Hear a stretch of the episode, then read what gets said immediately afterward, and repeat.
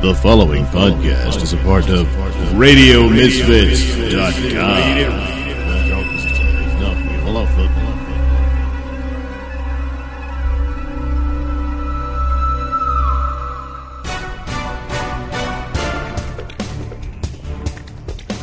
And now it's time for the Mr. Nailsin Show. Well, here we are. What is this, episode 434? Yeah, I guess. Oh, even you're, you're in doubt. I just got other things on my mind. Yeah.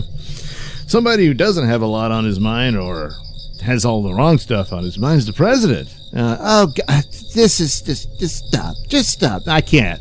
Uh, I got to fill up this space with something.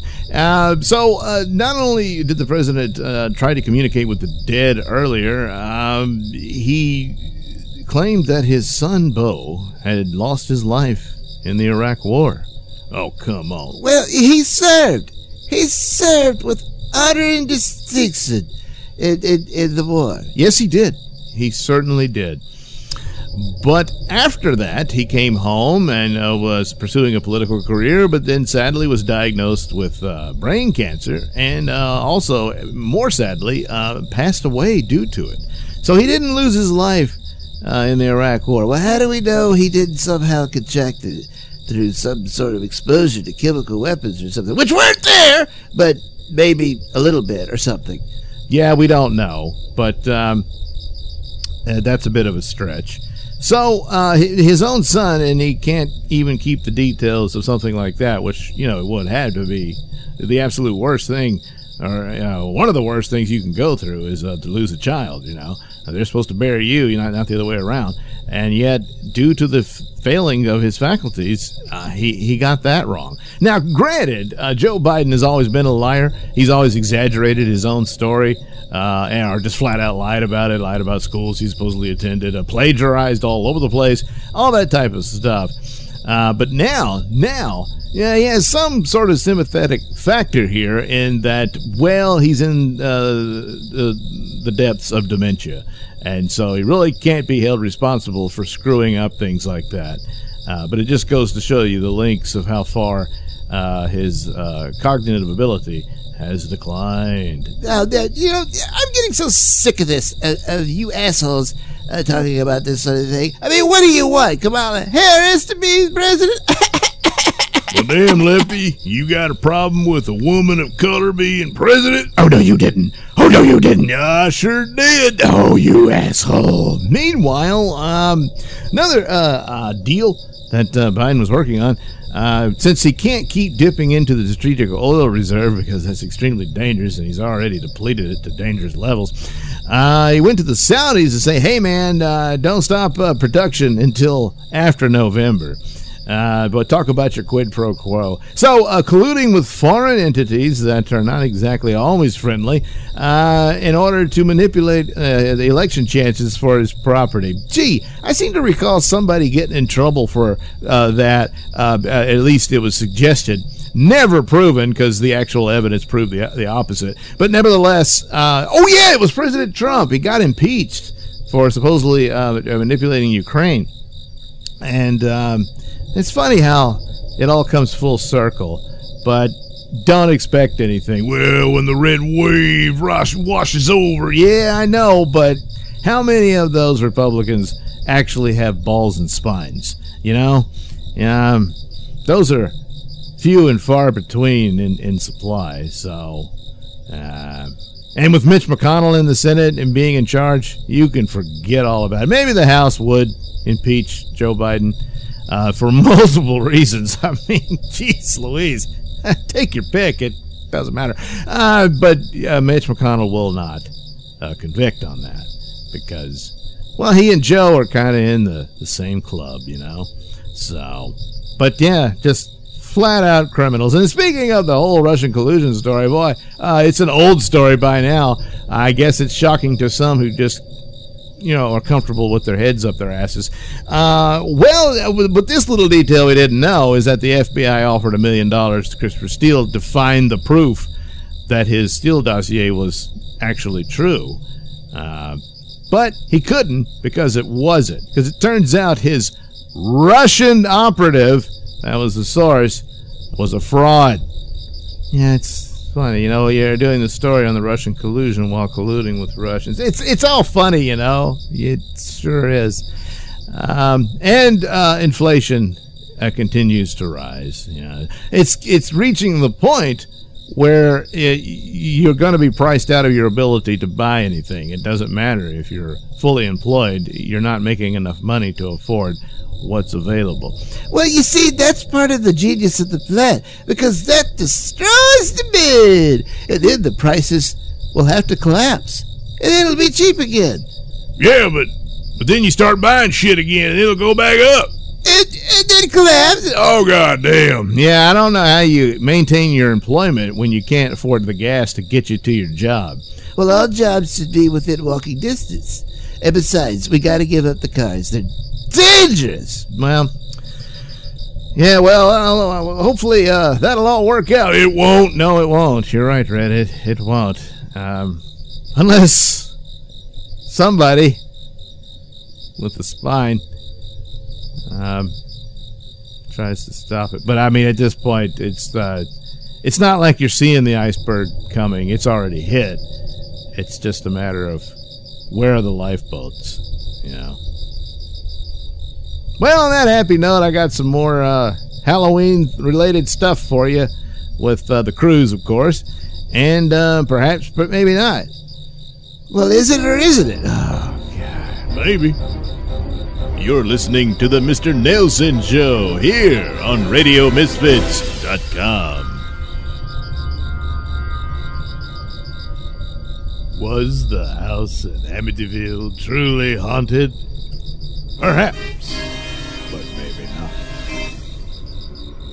Well, there are few people who haven't heard the story of the Amityville horror thanks to the movie and remakes of it, and novels and uh, other forms of media repeating the story. And perhaps most may know that it was supposedly based on true events.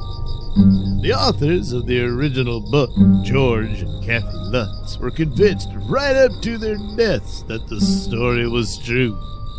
In 1975, the couple moved into a home in Amityville, New York. Unbeknownst to them, 13 months earlier, the son of the previous owners shot and killed all six members of his family, claiming to have been directed to do so by voices in his head. The killer, Ronald DeFeo, is still in prison in New York and will remain there until his death. Oh, strangely, all six of the victims were found lying face down in their beds with no sign of a struggle or sedatives having been administered. Within 28 days of moving into the house, George and Kathy Lutz fled, claiming a series of horrific experiences forced them to leave. The family experienced foul smells, loud voices, physical attacks, and unexplained noises. All members of the family at one time or another witnessed glowing red eyes in the house. Kathy discovered a small hidden room that was painted red, and the family dog refused to go near it. A priest was called in to bless the house, and he also witnessed some of the phenomena, which he later testified to on camera. The current owners and those after the Lutzes claim to have had no unusual experiences in the house. The distinctive Dutch style windows have been remodeled to keep curiosity seekers away. In the novel Amityville Horror, which claims to be a work of non-fiction, it relates to day-to-day events that drove the Lutzes from their home. The book became a runaway bestseller and was made into a popular movie starring Rod Steiger, Margot Kidder, and James Brolin. The blurb on the book's back cover claimed that their fantastic story, never before disclosed in full detail, makes for an unforgettable book with all the shocks and gripping suspense of The Exorcist, The Omen, or Rosemary's Baby. But with one vital difference. The story is true. Of course, The Exorcist was supposedly based on a true story, too, but we'll just let that go. The one vital difference between truth and fiction is what paranormal investigator Dr. Stephen Kaplan spent many years trying to expose in regard to the Amityville horror. Now deceased Dr. Kaplan was a well respected Long Island parapsychologist, the founder of the Parapsychology Institute of America. He was a frequent guest on the WBAB radio program Spectrum with Joe Martin on February 16, 1976. Shortly after the Lutz family fled from the house on Ocean Avenue, Dr. Kaplan received a phone call from George Lutz requesting that Dr. Kaplan and his associates investigate the house. As Dr. Kaplan recalled in his account of the incident, the Amityville horror conspiracy, this initial conversation immediately began to arouse his suspicions as to the validity of George's claim that the house was haunted by demons and all variety of evil spirits. I began to ask questions. What actually happened to him and his family? George says that he simply can't describe the psychic phenomenon. But there are demons there. He even knows their names. Oh, what are their names? I asked George, but he, he wouldn't tell me. Claims they'll appear uh, if he as much as mentions their names out loud. So I asked him, who told you that? He says he read it in a book. I asked him for the title, but he can't remember. He's read so many books since they bought the house books on demonology, witchcraft, Satanism, ghosts, psychic phenomena. The list went on and on. And all in just a few short weeks, or so George claims. I press him about the demons, and he answers by reciting facts he has learned about demons and Satan worship. In a discussion about witchcraft, George mentions Ray Buckland, a prominent witch in the area, ran the Witchcraft Museum Bayshore before moving to New England. I'm getting more suspicious by the minute. Didn't George just tell me that he knew nothing of the occult up until the past two months? Um, Ray Buckland had been gone from New York for a year or two now. That would mean George had discussed the craft, as it is called, with one of the most knowledgeable witches in the country long before he bought the house. Dr. Kaplan's doubts about the veracity of the Lutz haunting were confirmed a year and a half later when he received a copy of the Amityville Horror. Reading it from cover to cover, he swiftly came to the conclusion that George had indeed done his witchcraft and demonology homework. The account was packed with every sort of ghost, ghoul, poltergeist, and demon, all of which employed every trick of the book to terrorize the Lutz family, but could not scare them into leaving for an entire month. The inconsistencies and fabrications Dr. Kaplan found include the complete exaggeration of the role of a priest friend played in the whole drama. In the book, a priest character named Father Mancuso is terrorized by a demon while trying to bless the new home. He is then stalked by the specter back to the rectory, where he is afflicted with boils, bleeding palms, a stigmata, a fever, and the pervasive scent of excrement. In real life, a priest did bless the house, and he did have some concern about the possibility of a haunting. Both the real priest and rectory were unharmed by any such demon. Henry's Bar, the scene of Butch's shocking revelation, is referred to as the Witch's Brew. An imaginary police sergeant named Gionfriddo mentions that the police discovered the murders because Butch told the bartender a depiction of events that doesn't even come close to how they really occurred. The supernatural phenomena that the Lutzes describe witnessing is too wide ranging, which is to say, that no one home could possibly hold enough demons, spooks, etc., to cause everything that they say happened to them. For instance, George claims that a porcelain lion leapt from a corner of the living room and bit him on the ankle. George then saw a ghostly vision of Ronnie DeFeo Jr.'s head floating in the cellar. George also claims he and his wife Kathy believe they saw the burned impression of a demonic hooded figure on their fireplace.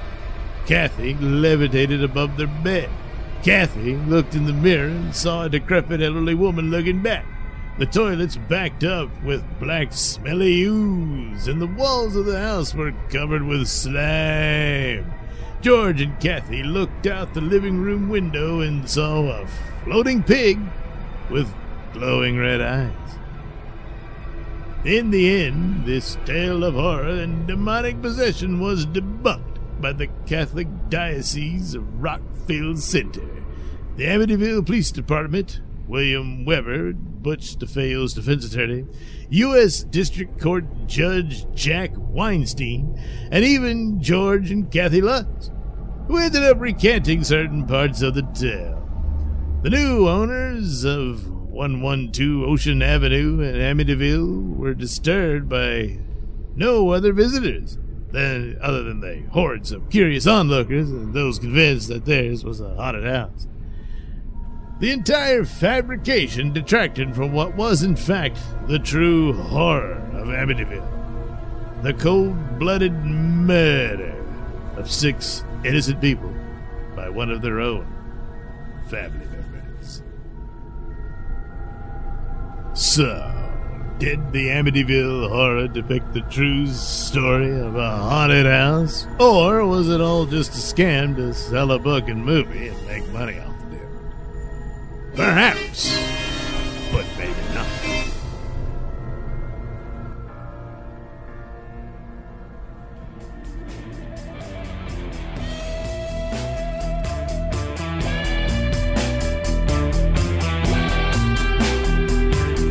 You're listening to the Mr. Nailsin Show here on RadioMisfits.com.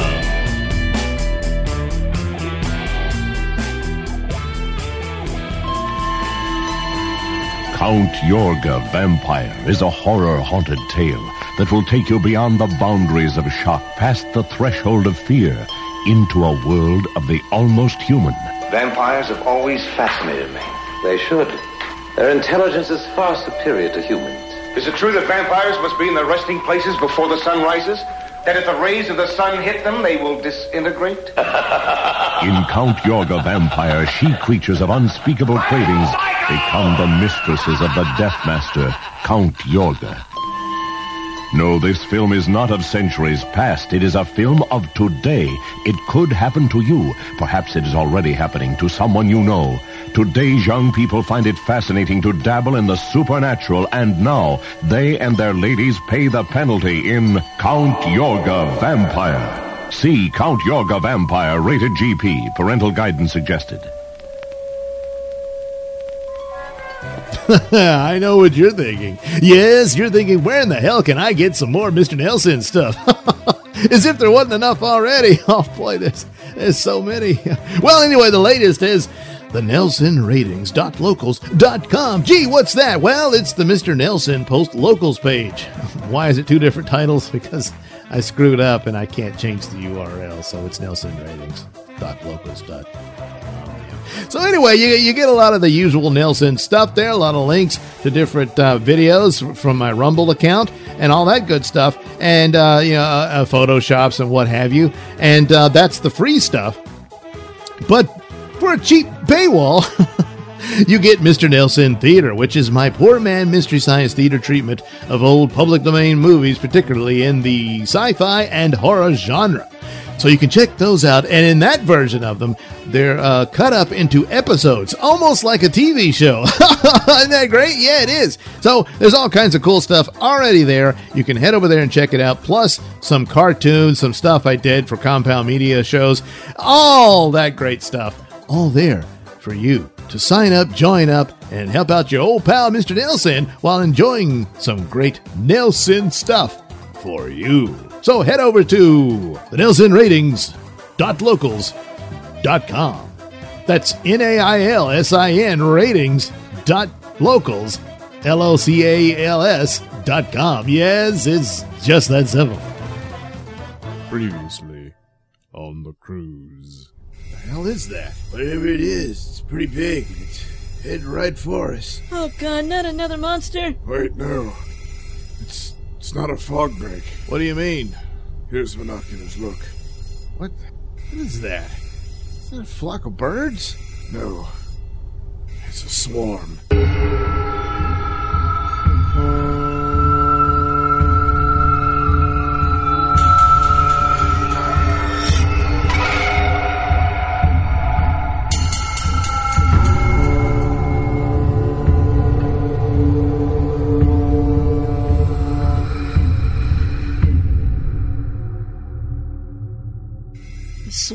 What do you mean? What? Oh my god. The hell? It's.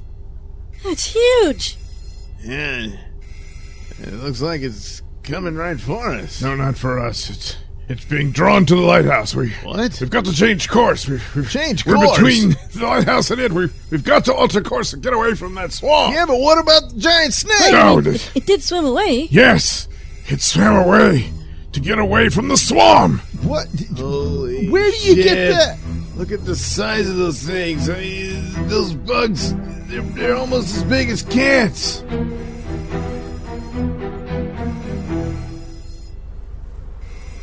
Holy shit. When that snake leaped over the ship, I thought we were a goner for sure. Oh, yeah. Oh, God. Oh, it was scary. Let's hope we can make it to that lighthouse island before it shows its ugly noise? face again.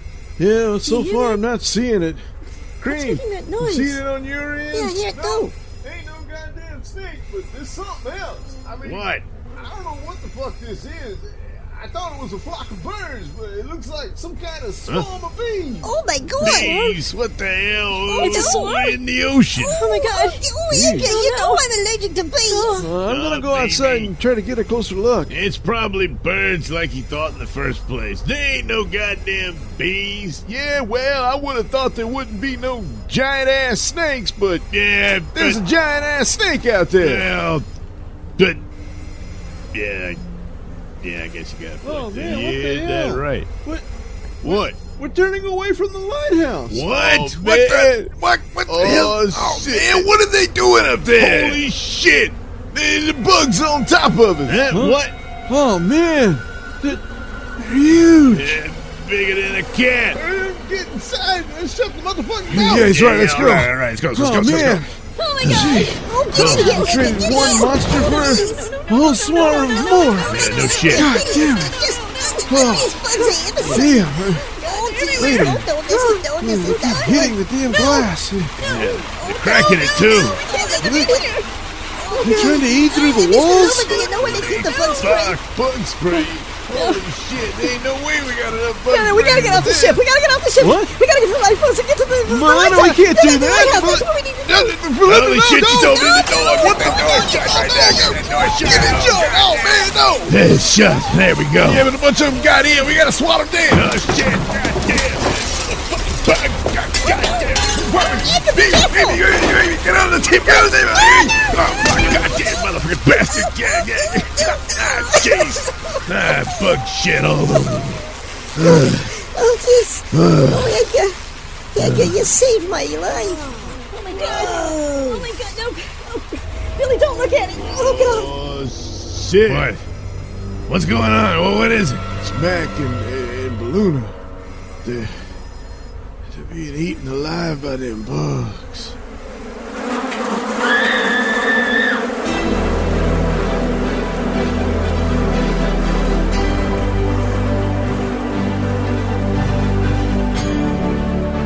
You have been listening to The Cruise, written, performed, and produced by me, Douglas Nailsin. Any and all music is courtesy of Kevin MacLeod and other public domain and copyright free sources.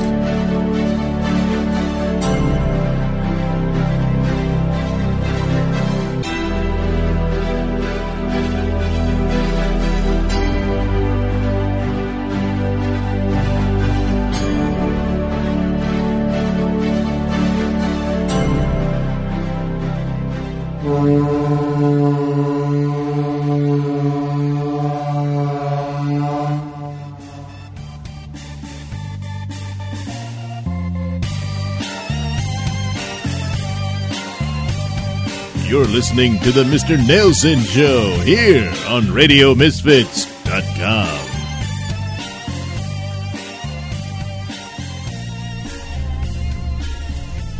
Is something or someone haunting Sprague Mansion? Perhaps, but maybe not. For many years, Sprague Mansion, now the home of the Cranston Historical Society, has had a reputation for being plagued by unexplained phenomena. In 1967, when the Cranston Historical Society, led by Robert and Viola Lynch, purchased the Sprague Mansion, they didn't know that. By saving the mansion from being destroyed by the city of Cranston for a high rise building to house the elderly of the city, they had also acquired something that wasn't listed in the deed. The last residents of the mansion were the supervisors of the Cranston Print Works, once part of the Sprague's industrial empire. And the house had been thought to be empty when the printworks decided they no longer needed such a big piece of property. No one of the Cranston Historical Society knew that ghosts dwelled within the walls of the 28 room mansion, just dying for some contact. When the Cranston Historical Society took over the mansion, it needed a great deal of repair, which the members were happy volunteering to do. One member volunteered his time working at what would become the doll room, which is no longer in existence. It was a very small, closet like room that housed some creepy looking dolls and marionettes. One evening, in 1968, the volunteer saw something white and filmy in the doll room. And from then on, refused to work alone in the tiny, enclosed room. Another encounter was witnessed by both Kennedy and Bell as they each captured photos of a doll's eyes move on camera. The problem is, the eyes were painted on. The wine cellar in the mansion has also been a site of frightening occurrences, including eerie, glowing orbs. One night, Bell reported a woman's figure had been spotted in the cupola, the highest point of the mansion. Apparently, the first reported encounter was in 1925 when guests reported seeing a ghost the elegant central stairway. Three years later, Ethel Duckworth, the wife of Cranston Printworks manager Harry Duckworth, reported that she had been alone in the dark wine cellar down in the basement below the original part of the mansion when she felt someone brush by her arm. On another occasion, a filmy, white thing brushed against the visitor's arm while he was alone in the wine cellar. For some reason, that gentleman never returned Sprague Mansion. An icy presence was also felt there, and it still is, according to other visitors. But now, oddly enough, people believe the spirit who haunts Sprague Mansion was not a member of the family or even associated with the Spragues. The legend of Charlie the Butler began when Bob Litch Jr. and some of his Brown University classmates were doing night watchman duty at the mansion in 1967, right after it was purchased by the Cranston Historical Society. The young men said strange things happened to them at night while they were trying to sleep. Blankets were thrown off the beds, but each claimed he had not been joking around. So they constructed a makeshift Ouija board, a device that supposedly allows spirits to communicate with the living by spelling out words. Tell my story is what the Ouija spelled out under the fingertips of the young men using the board. They had contacted a ghost who had a story to tell. He called himself Charlie. He had been a butler to a wealthy family that had lived in the mansion after the Spragues left. He had hoped that his daughter would be married to the son of his employer, but that wedding never happened, dashing Charlie's dreams of wealth and land. The Ouija kept spelling out, My land, my land. Charlie's reputation spread, and now he has his own Halloween party at the mansion each year. Apparitions in white have appeared to some partygoers, and many claim they have been touched by a very cold hand. So I guess if you're the type that wants to get fondled by white filmy apparitions, then Sprague Mansion is the place for you. But could all this be just people getting psyched out about the legend of a haunted house and imagining things? Yes, that could be. Or it could very well be there's some really extra creepy ghosts around who, uh, you know, just want to touch people, you know? Perhaps. But maybe not.